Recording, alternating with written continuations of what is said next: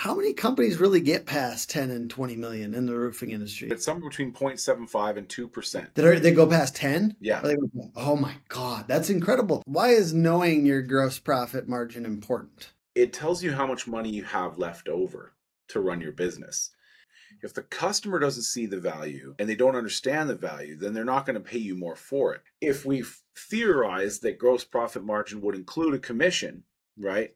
Well, then how do we drive down our cost of sales? Hey, how's it going? It's Tim Brown, and this is the Hook Better Leads podcast. And today I have Adam Sand on. I think it's your third or fourth time on the Hook Better Leads podcast. So, the probably my most frequent guest.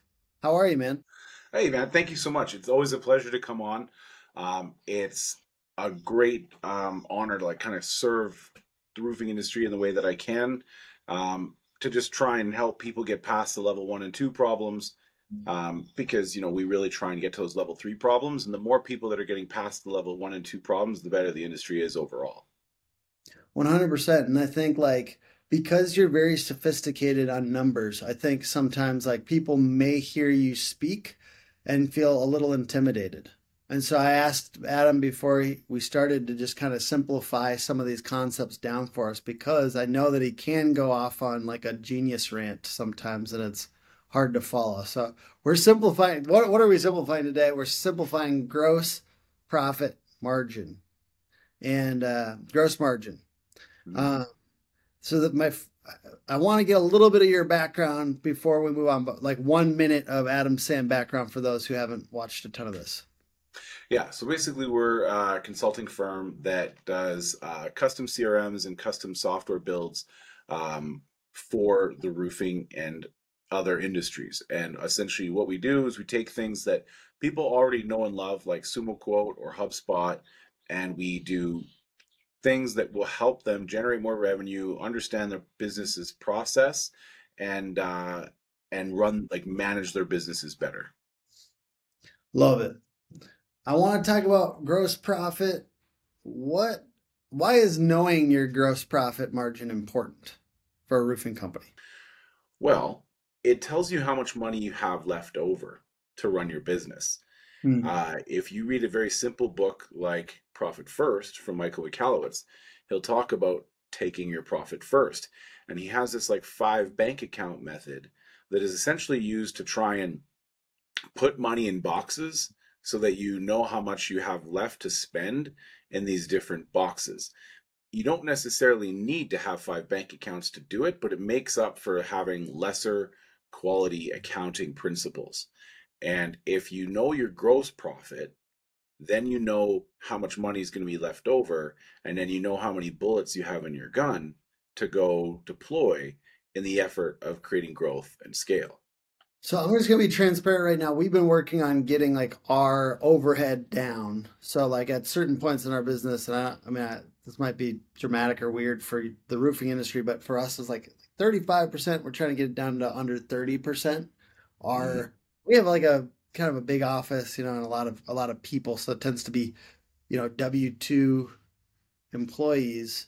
Um, I wonder. I, I wondered out loud recently what the the overhead percentage was for roofing and i did get a lot of different answers some people i think in the store a little bit more of the storm market we're talking about like 10 to 15 or t- 15 to 20 those types of numbers and then for people that do have w2 it tends to be higher in like the 25 30% range in roofing and then uh, markup and profit a contractor's guide says 20 to 46% is kind of a benchmark. So I, just to kind of like, okay, so that's one bucket is like the overhead bucket, and that's over here.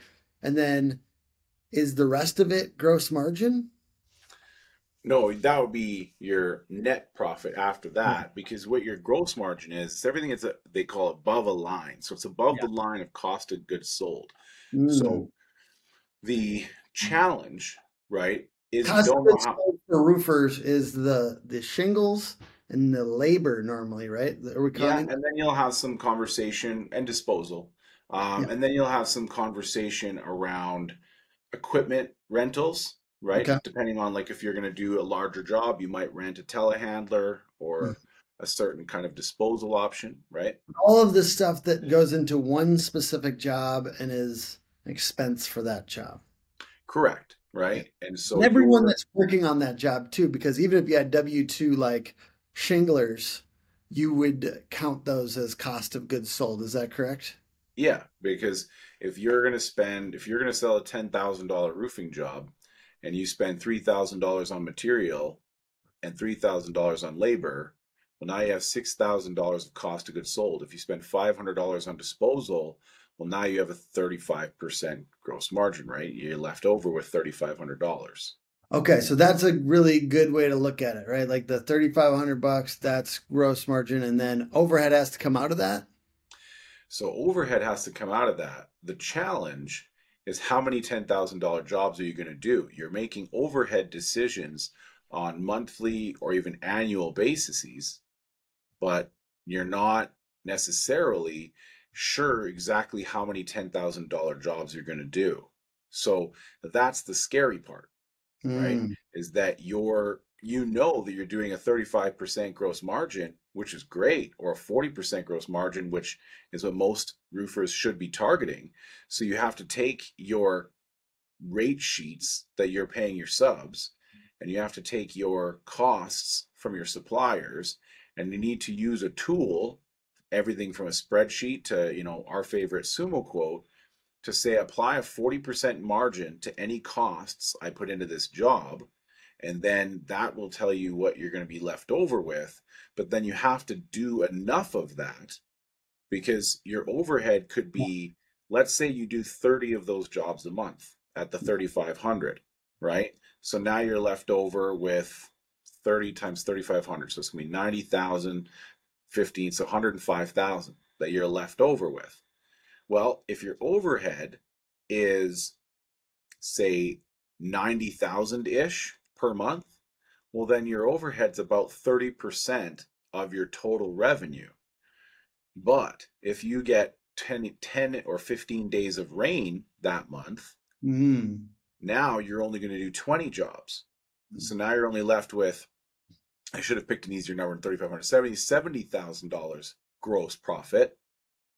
And because your overhead is 90,000, well, then now your overhead is a hundred and twenty percent. Mm-hmm. Uh, or sorry, it's like now now it's forty percent of your net revenue. Yeah. But it represents more than you have left over.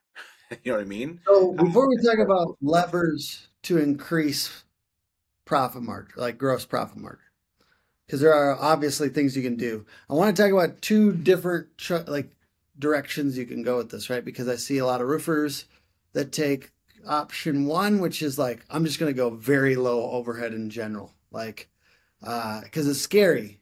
You know what I mean? That that amount of responsibility is scary. If you have office employees and people that are going to be around no matter what, or up here in Minnesota in the winter, right? Mm-hmm. Like having a bunch of people sitting around is terrifying, even if it's three months of, of freezing cold and snow and where you can't do installs.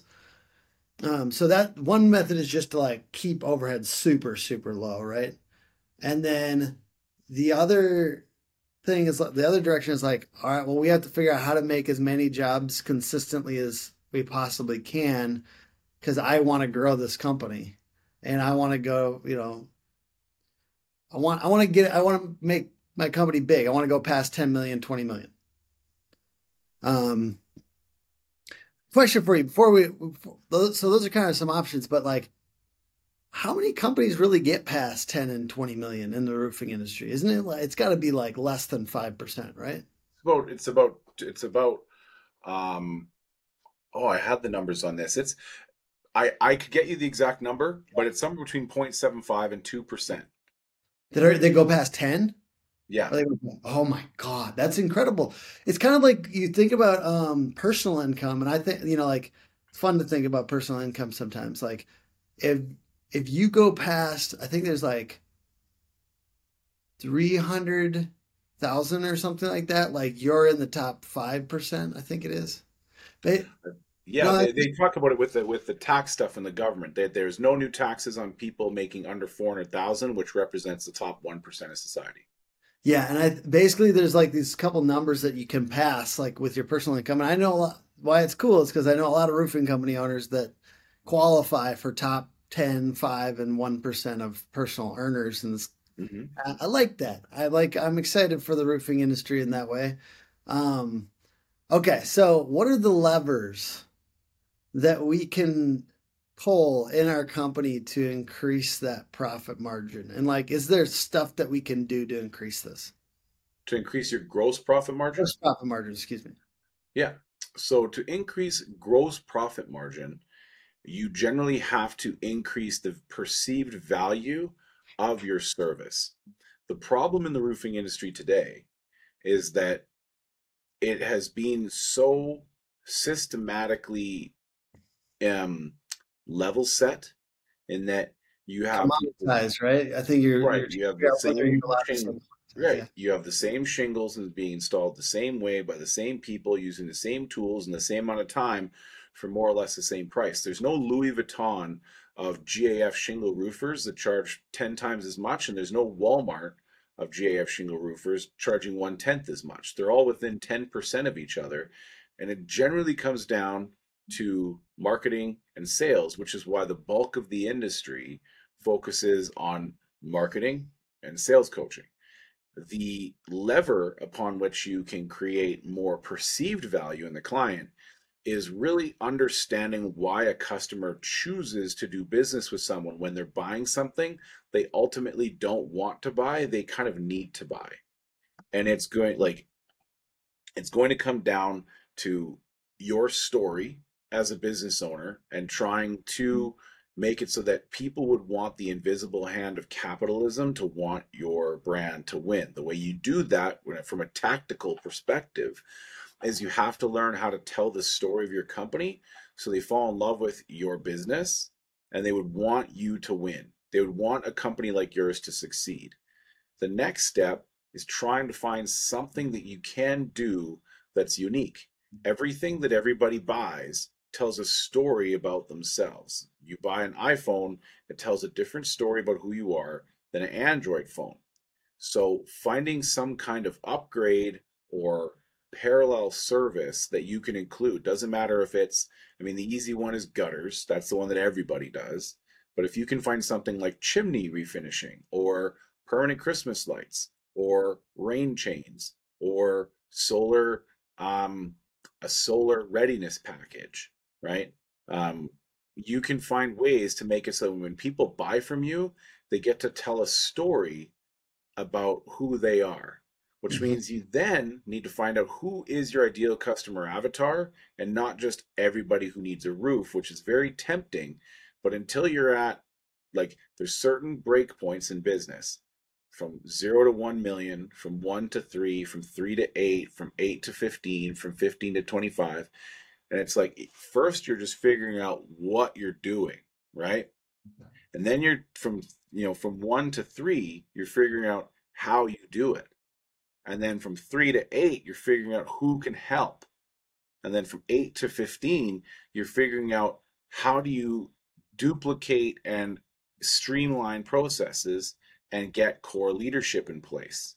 And then from 15 to 25, it's how do we put how do we optimize our systems? And then from 25 to 45, it's how do we get executive leadership in place and improve our accounting processes? Because now you're doing a lot of accrual based accounting and WIP statements. So knowing where you're at is going to be key because of what I've really have started to see is that people start solving for breakpoint three when they're on breakpoint one. Mm-hmm.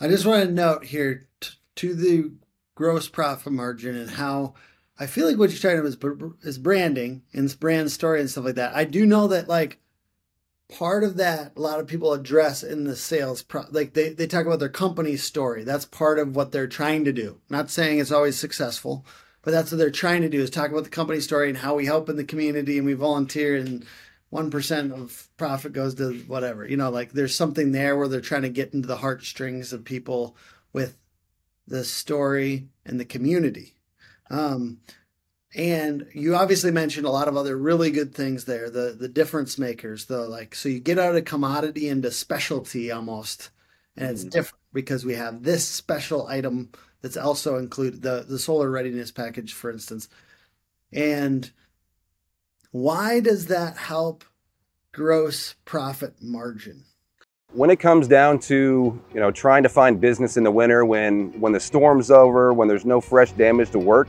we'll go back to HailTrace. We'll track down a swath that you know most contractors haven't had the opportunity to go out and, and address yet because they're so busy chasing the big storm. You know as long as we've got a date within reason we can chase that storm we can pick up jobs we can pick up leads. Because you allow yourself like to have to get past the commodity. You go to a burger joint and you buy a burger and they're making 10% net profit on the burger, but they're making 90% net profit on the on the fries and the soft drink.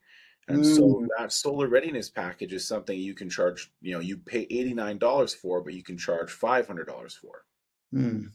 And so yeah. you have to find ways to get paid for the things you're already doing as well. So for example, most of the roofing companies that you and I know are probably using CompanyCam. And many of the users of CompanyCam are sending the timeline link to the customer. And the timeline link, for those who don't know, is a thing that allows them to upload pictures throughout the day taking the photos in CompanyCam, and the customer can watch their roof come together and progress. And this adds a lot of feeling that they're staying in the loop. If you go read a hundred roofing companies' Google reviews and copy all the text and spit it into some kind of thing and say what are the most common things people say, being kept in the loop is one of the most common things that homeowners say was a reason that they would recommend the company. Hey, I, I recently uh, shared something suggesting that I love that method too. Like grab all your reviews and you can export. I'm trying to remember the tool that you can export reviews from, but it's there's a tool where you can export reviews. I wish yep. I knew, but you can pull all of them and then put them into ChatGPT and say, you know, based on these reviews, what would you say are the three top things that are unique and interesting about this company and that we should share as differentiating features as far as marketing goes or something. And it will, first of all, I've always suggested the look at reviews method and like kind of pull key things that you're seeing. This just makes it so easy and beautiful. So, um, I strongly suggest checking that out. It is incredible. Uh, I'm to find the tool. Excuse me. I'm definitely to find the tool here in a second. Yeah. So once you understand what the customers want and you go, okay, well, we're going to send the timeline link. But then if you ask a roofing company owner, how much do you charge for that? And they'll kind of look at you funny. It's like, well, yeah, like you're you're you're you're doing the roof, you know, you're installing the shingles, you're cleaning up the grass, like all the stuff that's in your quote, right? But how much do you charge them for the CompanyCam timeline link? And they're gonna like be like, well, nothing. And it's like, well, if you're not presenting that in your proposal, as something that you do, then you're doing it for free. You need to increase, as I said earlier, the perceived value. Mm-hmm. If the customer doesn't see the value and they don't understand the value, then they're not going to pay you more for it because this is not about silver bullets. It's about golden BBs. Because, you know, to shift directions to something that kind of gets away from something that feels eerily like a pitch for Hook, you can talk about some stuff that Hook can't have a impact on which is like, how do we drive down our costs of goods sold? Because the other easy way to increase gross profit margin is to find a way to get things done for cheaper, right? And so, you know, one of our clients up north who has to figure out the same problems that that a lot of the people around you have, um, Oberg Roofing, they do a catch-all crew, and the catch-all yeah. crew sets up the catch-all for them. So, first of all, of course, it's in their proposal, so it increases the perceived value. But then it becomes a negotiation point with the subcontractors because they set up the site protection. And because those people, that's all they do, they do it faster. And then they also tear it back down. So then it's less work for the subcontractors to clean up the site. So mm. then it drives down the cost. They make the investment once into the catch all crew at a lower incremental cost per site setup because those people don't have to get paid a roofer's wage to set up tarps and it provides a better customer experience, of course, but then they make that investment once as a capital expense, and then their operating expenses go down, which increases their costs of goods or decreases their cost of goods sold, which increases gross profit margin. It only hurt net profit margin once, but a capital expenditure done at the right time in the business can also, you know, improve your, you know, your tax appetite, right? So you can reduce your your tax for a great year and invest that into future, right? Because you have to think easy money is going out of the world right now. And I don't want to make this a big rant that, you know, goes beyond what we're supposed to talk about, but it will get harder in the future. And so making good investments into your business from a capital expense perspective to reduce operating expenses is good. The other thing to do is again, golden BBs, negotiate a pay on time discount with your supplier because mm-hmm. your supplier will usually give you a 1 or 2% kickback if you pay on time. So by making an investment into your accounting practices to make sure that you're running a better cash flow forecast, you can make sure to pay on time, which will reduce interest you pay first of all, but then also get a 2% credit back. So if you're doing 30 $10,000 jobs a month and you're spending about 30% of your cogs on or 30% of your revenue on material, then you're now looking at around $90,000 cost of material. And if you put 2% of that number back into your net profit at the end of the month because you pay on time, well, 2% of that it's not a small number. It's not a huge number, but it's not a small number because that 2% is going to be about $1,800. Well, $1,800 on $100,000 is 1.8%. So you just increased your, yeah, it's when, when your business starts to make real money, anything like past like a half a percent starts to matter. You know what I mean? Like, it's like, Absolutely. damn, that's a chunk of money. Right. And so there's lots of little things like that. Um, that come into increasing you know if you get on account with your um with your disposal company you can usually save money with your disposal company if you're doing bins if you give exclusivity to your bin company that's doing your disposal bins mm. you can save some money there so as a ceo your job is to spend as much time walking the four corners of your business the four corners being leadership development process development innovative campaigns, and business development. And business development is a place where you can increase net slash gross profits because you're working on the relationships of the people that you count on. So if you're providing more work for your subcontractors than you were two years ago, is it time to discuss the fact that they have less administrative drag to running their subcontracting business because they just show up and work for you every day and they don't have to keep going and working for other people. And because you have clear expectations as to on-site management and stuff like that, they're they're getting consistent work. They're following the same process every time. So therefore their business is easier to run and they would probably rather work for you all the time for $4 less a bundle or $2 less a bundle because they're able to grow their crews and they're able to get to the point where instead of them just being one guy with a truck and five, you know, bros that he goes out with every day, he can maybe get to the point of having two or three crews and he can focus on running those crews. And now he's concerned about volume. And if you can create volume for your sub, then you can start talking, um, you can start talking discounts, right? I want to note too, like, um, who is making those negotiations normally? All right, it's I'm not noting. I'm, I have a question. Who is making the negotiations normally with the subcontractor? Do you know? Is it usually the well, owner of the business? At the level that we're speaking to, yes. And um, who else? Like in bigger, is there bigger companies? Is there somebody well, else? Then, then it would be your production manager. I just want to note that like it ma- it probably matters, and I I think like being persuasive with them, right? Like like you had if you're trying to get a discount, you got to sell that discount to them a little bit, right? With like the with the certainty that Adam's talking about. Like if you can if you could get this many jobs every month and we're here for you, like there there is a little negotiation there. I'm just saying you could put somebody on that that stinks at negotiating and not get any deal. there's a, there's another conversation to be had around where you allocate your salesperson's commission to, because is it a cost of goods sold? I mean, you wouldn't have the roof sold if you didn't mm. have the salesperson.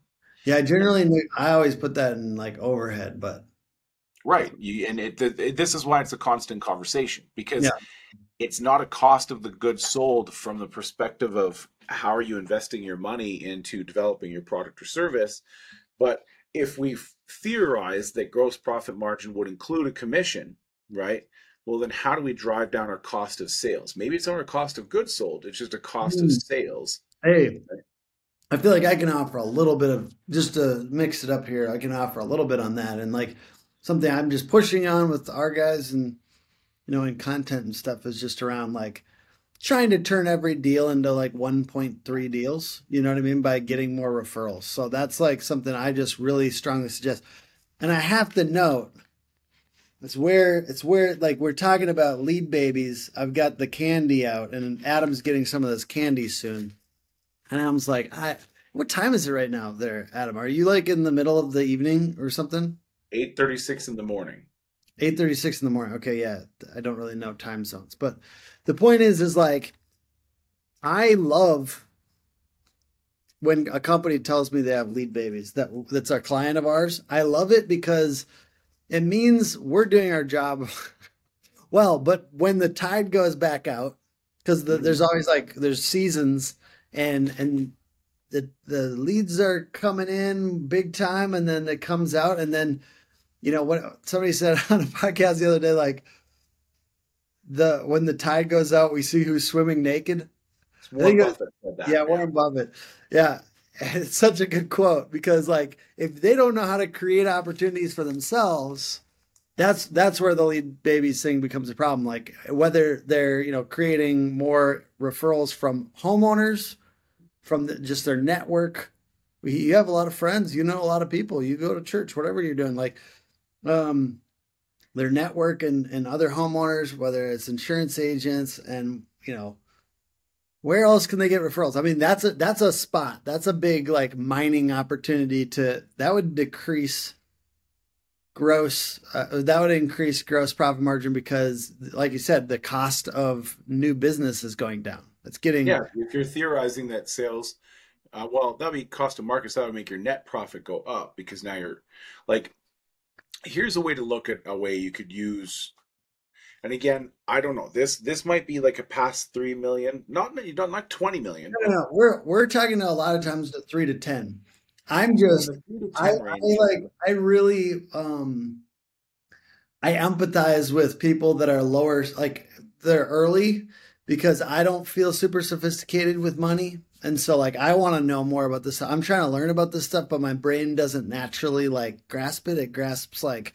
let's make some sour candy and coordinate a commercial. Like, and I'm good at that stuff. And then I have my wife and we have a fractional CFO. You know what I mean? Like, so, but I, I love learning about it because I know that as I get more um, information about money, like how to deal with this stuff, that it's it's going to allow us to be um, more accurate with our ROI reporting and stuff like that with our clients.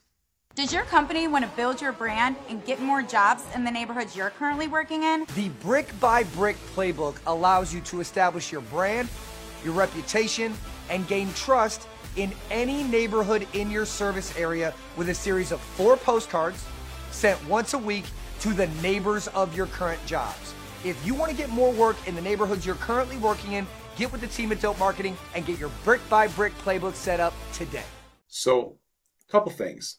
Um, one thing that you know when you're in that three to eight million dollar kind of phase in business, again, it's what do you do, how do you do it, who's going to help, right? So you're in the who's going to help business. A lot of times, what happens is when you're in the who to help, who's going to help me phase, you end up you're you're showing up late to the party there and you're throwing compensation at people to make up for the lack of experience that comes from being a leader. If you don't like if you haven't got a lot of experience being a leader, you're kind of like, I'll overpay for this position because, gosh, there's so much profit right now. If I could just have someone take care of this, I'm sure I could grow the business mm. over here.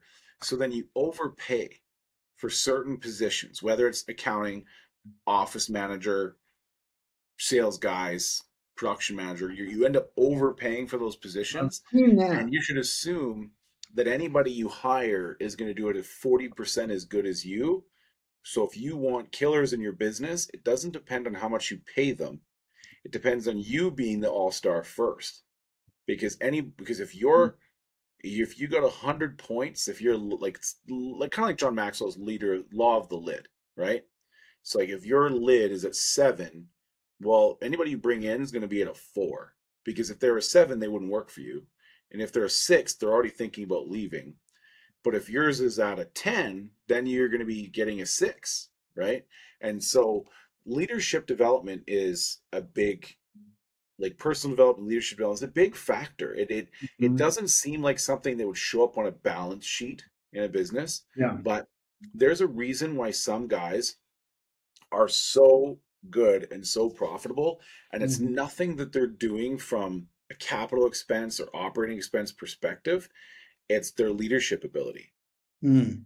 i know just to kind of like you know tie this back into gross i know i know it directly correlates but gross profit margin something i'll see is like people before a storm year or whatever they've got a good they've got a deal that would make sense in a retail situation or like lower deal flow. And then when they get through the year, they've got like all their salespeople, even the mediocre ones, are going over like 150, which, and then literally there's this, they start stopping because they don't really want more than, they don't care. They don't want the, they, they aren't willing to trade the, on a lifestyle perspective more of their time for more money because they just burn themselves out over the summer or whatever. So like, mm-hmm. it's weird sometimes like that, that I think that can affect uh you know because then you have like unprofitable but well paid or like you know um unproductive but well paid salespeople sitting around. Yeah, you have because you you want them to respond to 100 leads a month, but they only need to respond to 40 to get their 16 deals that makes them 300,000 that allows them to make 15 grand on their 5% commission structure. And so now you've got these leads that are going unanswered because the level of ambition in your team exceeds their natural set point for what they believe in themselves and what how much work they want to sacrifice. There's two two approaches to solve that problem. One is to design a sales system that uh, spreads the workload out to people who have the unique skill sets. This is the whole inside outside sales thing. Um, and then you can pay less per sale to more people who will function at a higher level in the in each of the duties required to sell to sell it. The other thing comes back to leadership, which is essentially coaching your people to understand that if they that a million dollars isn't what it used to be, right? If you ask people what a million seconds is, they they could guess, they could maybe put it in their head, and you'll tell them it's and then you eventually say, well, it's like 12 days. How long is a billion seconds? And they couldn't even guess like their their math like guess like how much is a billion seconds? If and you know you already know a million seconds is 12 days. So just from your head what do you think of years. What's that? Three years. 33 years. Holy shit. so, so it's like we don't have a so we use society generally uses the word millionaire and billionaire almost interchangeably.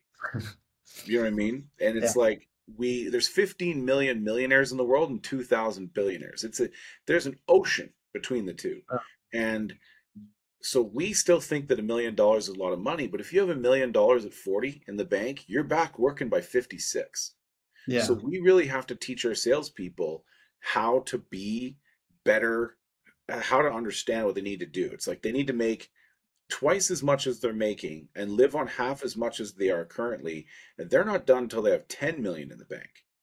And, and, so, like just a note too like personal responsibility i do think that that's very motivating to people to like nathan Thibodeau was just on the podcast and he was saying like you're also like ensuring other people have jobs. Like there's there's office staff here that like we need to if you're stopping you might be satisfied but like people it does put a, it makes it more likely that we shrink instead of grow. Yeah, he, that, he talks a lot about the hero, the hero salesperson that stands in the gap. You don't want your, you don't want your prima donnas, and you don't want your monkeys. You want your heroes. Yeah, right. Yeah. and the heroes stand in the gap, and he, that that is exactly a lot of what we're talking about here mm-hmm. is is leadership and this is, you know, why I go a lot on record saying things like 80% of roofers don't deserve to exist. It's it's not that they don't deserve it. It's just that they're not doing the things required, right? The things that are required is that they have to walk those four corners. And one of those things is leadership development, and that starts with you. Mm-hmm. I love that. I love that we're kind of ending on leadership development. I want to note too that how actually a question. I keep on saying it's a note, but it's actually a question. My question to you is how big do you think the roofing? How much money is the roofing market? Like what? I know that so it's been like said done, twenty billion or something like that, but I've heard estimates up to hundred. Um, it's, have, I think that it's somewhere. I think that it's somewhere around fifty because ninety, like, because I've done one calculation because the number's hard to find. Right, it's hard to find it's murky and it's so weather dependent it's federal government state government dependent because it depends on when it like a huge side of the roofing industry is um, federal and state construction right? Mm-hmm. um, what like a military base redoing its roofs pumps a lot of money into the local economy. Um, so there's a lot that goes into it but here's some math that i know. Uh, 97 million people live in the top 25 counties in the united states right, by population. Um, the home ownership rate average, right? And again, this is something that's tough because it's Airbnbs and stuff, but it's around 59%. So there's approximately 17,460,000 single family dwellings in that area. Now, if they replace their $15,000 roof every 20 years, that's a $10 billion a year market. So we have to think. So that's like one way that you can look at it, because then you can say, okay, that represents roughly a quarter of the country, right? So then you can multiply that by four, and then you have to add commercial, then you have to mm-hmm. mix in insurance, right? Um, and that kind of stuff. Then, you know, the other way to look at it is the you can look at it based on like the NRCA top 100, right? So the top 100, the top company is at 997 million, and the last company is like 17 million, and half the companies um, report. You know what I mean? A lot of companies don't report to yeah. the NRCA, so you're probably looking at the top 200 companies. Somewhere like number 200 ends at around 17 million. So mm-hmm. that can be another way to give you a really good perspective as to size. The long story short, home services as a industry vertical represents uh, 48% of the GDP. It's fucking oh. massive. That's how big it is. So it's insane. So it's like you're and that's a number that's actually provided by like aegis like uh, like that it's it's massive. And i had no know, idea. That's insane. Like it's absolutely massive. And so how big it is doesn't matter because you angie like google like nobody yeah. you know what i mean? It's bigger than all the other things that have been you know had technological disruption. It's bigger than all of them. Mm-hmm. Like it's home services is massive. And you owe it to yourself to get your piece of the pie that is directly related to your cap- capability to lead others and to provide to provide stable, secure, safe and gainful employment to good people that you nurture and develop. And if you will get exactly what you deserve and no more in the macro, in the long term. Adam, some people hate you. Why is that? Smaller roofers. I've seen them. I've seen them talk shit. Can we talk about it? Of course. Okay. My question to you is Do you hate small companies? No, I don't hate them at all. They feel threatened by the things you say, is what I should say. They should. It's. I've heard people like literally say, can I just, can I just Go be ahead. no open on this? Yeah. Uh, somebody said like I came to that one industry event and the guy said we were supposed to it was like in Minnesota, and the guy was like, and he's a good. I mean, they're actually not that small. It's like seven million or something. But he's like, and then Adam said that we were, or he didn't know your name. He just said some guy said that we weren't supposed to exist or something. He said we're all gonna die. Basically, he was like, we're all these companies are gonna die or something like that. And he was like frustrated by it. And I'm only telling you this because, frankly, Adam, I don't think that like I think we have to have people that kind of are annoyed by us for us to win in the current like attention economy.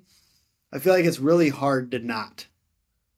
If you're gonna say things that are interesting enough for some people to be mad, it's also interesting for most of us just to like be able to pay attention because it's hard to pay attention to everybody.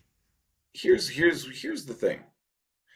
The the industry this is not just in roofers. This is in realtors. This is a lot of places. Mm-hmm. Agencies. A lot of, yeah, agencies. It's yeah. true, right? 80% of Facebook ad guys don't deserve to exist. I bet you a roofer could stand behind that. Yeah. Right? Yeah. And so just because you wonder if you're on the 80% or 20% side of that equation doesn't make what I'm saying wrong. It makes you uncomfortable, right? Mm-hmm. The insidious thing about victimhood is that you're right. You probably are a victim of something. Mm-hmm. But how does that truth serve you? Tom Bilyeu says it said it in a blog post that got him all kinds of shade. He said if you get hit by a drunk driver at night, it's your fault. Now, of course, we can go ahead and come up with all the reasons why it's not your fault. And you know what? You're right. But the exercise of taking personal responsibility over everything that happens, John Maxwell's law of the mirror, you know, anything that happens in your business is direct reflection of you. The act of taking personal responsibility over every circumstance in your life will give you the power to make change in your life. I'm not saying that ev- that the seven million dollar roofers will die because of the hundred million dollar roofing companies.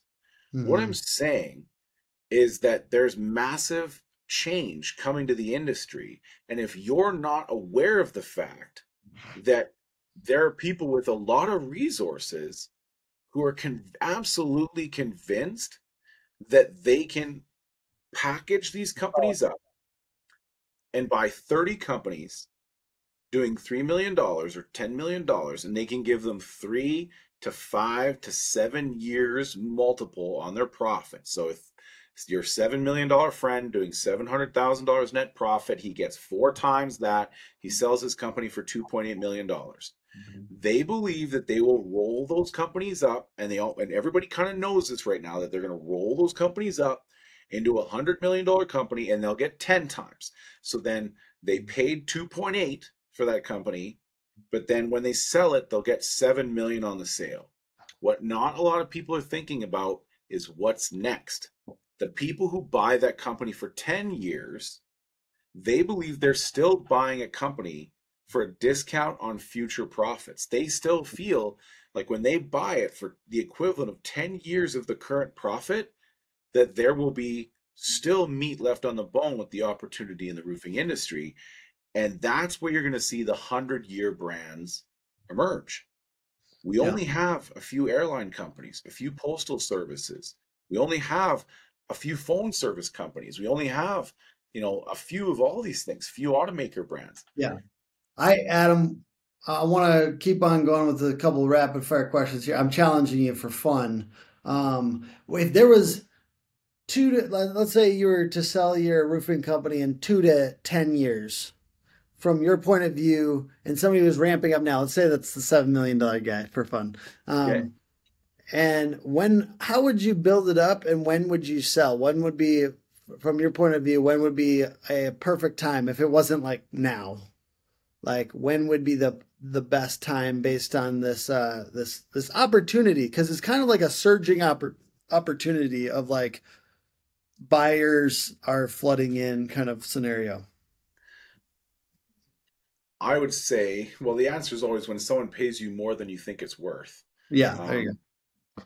But I would say that your the valuation curve goes up based on the private equity industry's perspective on Yeah. what the break points are. So they Yeah. pay you more based on zero to one, one to three, three to eight, to 15, 15 to 25, 25 to 45. You get a bump. So if you can, you valuation can bump up to one of those. If you can get past eight, if you can get past fifteen, Yeah, it's like they like let's put in things that people understand.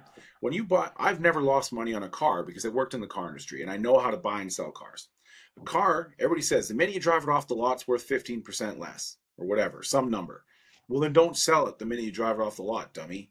Right? Mhm. But when you, but you're that that you get the initial drop and then you get a steady hold in your car's value up until fifty nine thousand. Or I'm using kilometers in my head, fifty nine thousand kilometers or three years, right? Right before that comprehensive warranty runs out, because the minute you go after that, the car's worth less. And Mhm. then it holds value until five years and 100,000 kilometers when the powertrain warranty runs out. And those are the two that you might know about. The next big one is when you the car hits seven and a half years and 160,000 kilometers, which is 100,000 miles. That's when banks will no longer give financing for it over it Mhm. over um, 18 months. So what this is is it's understanding the break points and value of something. Yeah. That's the exercise that people need to do, yeah, right? I love that. It's understanding that the private equity firms look at your business and think if they've passed breakpoint four, they've solved problems X, Y, and Z. Let's go confirm that these circumstances exist and to which degree they have solved them. And then we'll give them between four and six times EBITDA because of this.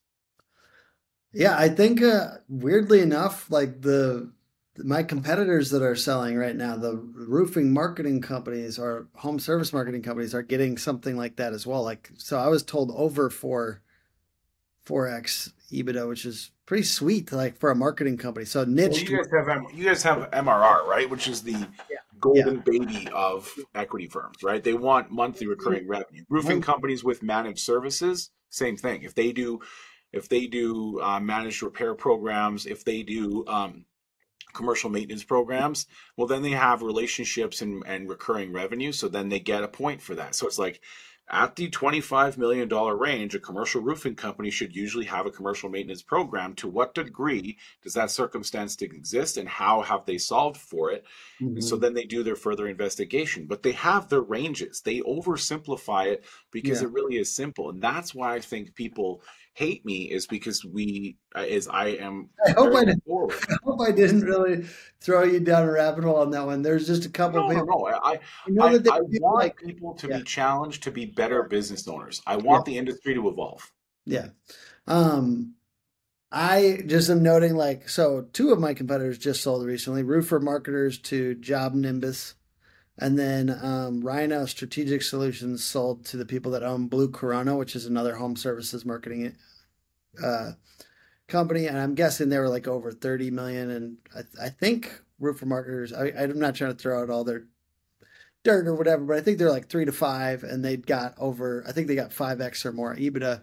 Um, that's just way too revealing. I shouldn't be doing this. Um, naughty, naughty. But I think there's other ones that are getting sold too right now. So I'm just like paying attention to it for ourselves too. But I plan on having this company for another ten years. So because I, one, I'm kind of committed to the the the mission and who knows you'll see me sell in like two years or something but no like i'm i'm trying to be i'm trying to be committed to the mission i feel like we're doing something good and i think sometimes when you get sold competing interests come in stakeholder interest right like there is a certain element to that i'm not trying to be like high and mighty i just think there's more concerns right and like one of them happens to be profit and that's great and I don't think, I do believe you can offer an amazing service and be very profitable. It's just sometimes when you have stakeholders, they want like as much profit as possible. And sometimes that competes with quality. And that's one thing that I get focused on. And I, sometimes I, I probably have told you, like, I don't, I'm not like excited about like 10 years from now corporate roofing because I didn't like serving roofer corporate, corporate people before I came into roofing. And I also feel like I'm I'm just like concerned about that um that competition between like a healthy profit like past a healthy profit where it starts to cut into the quality of service, like that's where I get like I'm a little bit ah, I don't know if I want it all to roll up because I feel like sometimes that competes with the uh the the buyer experience and the value that's being provided. And I think I'm sure that you believe differently because if you're rooting for it, you probably don't believe that it's going to. I, th- I think you have more than enough time. The, the private equity firms are rolling up for three years on average, right? Yeah. And the private equity firms are then going to package those companies up and resell them for 10 years. So you got 13 yeah. years. Perfect, because I'm selling 10. There you go. So you got lots of time. All right. Well, hey, Adam, I really, really appreciate you being on. It's been a little bit longer than our normal podcast. Obviously, Adam is incredible and, and um, not only does custom SumoQuote builds, but they also help you. You can audit your CRM and they'll help you build better systems to be more profitable and more fulfilled. I know that that's something Adam is concerned with with a lot of the roofing companies because as Adam likes to say, there's a spot where the there's diminishing returns on the the amount of money you you could get a couple hundred thousand more, but it wouldn't necessarily affect your quality of life. Yeah, and so he wants he wants your quality of life to go up, and that's that's where your systems need to improve. Otherwise, you're just going to have a job and not a business. Yeah, that's it. You nailed it. The ideal customer avatar. Yeah.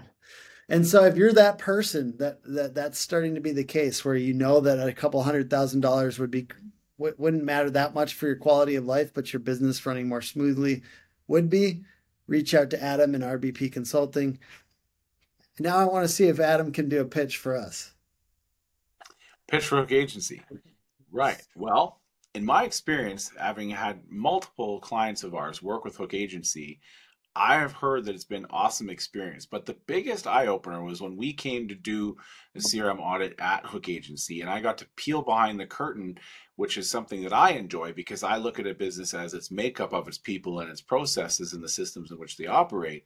And my the coolest thing that I learned was the amount of effort that goes into the site speed and hookified elements and the lesser known factors on SEO than uh, than the, than the you know the kind of the basics, the stuff that you get the emails from Bangladesh about, and they really focus on building a website that could be a moat around your business in a duff market. And as we start to see the industry and world change as part of the natural cycle of life in capitalism, having something that is considered to be infrastructure in your business mm. is good. And Hook Agency can do that. It's a good point. I appreciate it. No, I just wanted to see because I've been practicing yours. I'm just seeing if you're. You, yeah, it's good. Um, I mean, I don't. I don't know the. I, I guess I could have included things like ideal customer avatar between three to ten million dollars and look into that. But I really want to talk. As long as you know, because like ultimately, you know what the principle that this this is definitely becoming a longer podcast, but the principle that it goes to is like we need referral partners. Like both of us do. Like it's especially in a niche market, but even in local markets, if you're a roofing company, like having some other people that really understand the value proposition that talk to your customers on a regular basis, that's a that's a powerful thing. So that's what we're trying to I think that's what I'm trying to do, try to understand where we're not you know, hey, I can't fix certain things on companies. yeah, well, that's that's why we launched our, our referral program last week, right? It was because we recognize that we have a lot of people who do us the kindness of of referring us, and they've mm-hmm. done it for free for a long time. And so we launched this paid referral program because I want people like you and others to when they when they refer us for our common services that they can make something in return. I think that's something that all roofers need to be looking at too is who's talking to your customer, mm. right? And then how can you incentivize those people to think about you at the right time, right? First, try and help them get them a customer. That's a great way to do it. Second, try and find a way for them to make money each time they do it and make it easy for them to do it. 100%, man. Yeah. Hey, uh, I really appreciate everyone watching this one. Um, thank you for talking us talking us through this particular concept, which it seems like a simple one, but it is a little bit more complex because we're trying to. I think we're all trying to increase our gross profit margin. Mm-hmm. And like our real net profit margin is what we really want. Okay, well, tell me a little. Next podcast. First, Yeah. we got to get this gross profit margin or something. Yes, So, sir. anyway- Then, let, let, then let's talk about net profit, which is the real fun one. All right. Well, in three months, you'll see Adam Sand on again talking about net profit and, um, or whenever he's willing to do it. But I appreciate you guys for uh, watching this. It's put on by hookagency.com, Hook Agency all over social. What is your .com, Adam, if people want to connect with you? Roofingbusinesspartner.com. Awesome. Thank you, everyone, and appreciate it.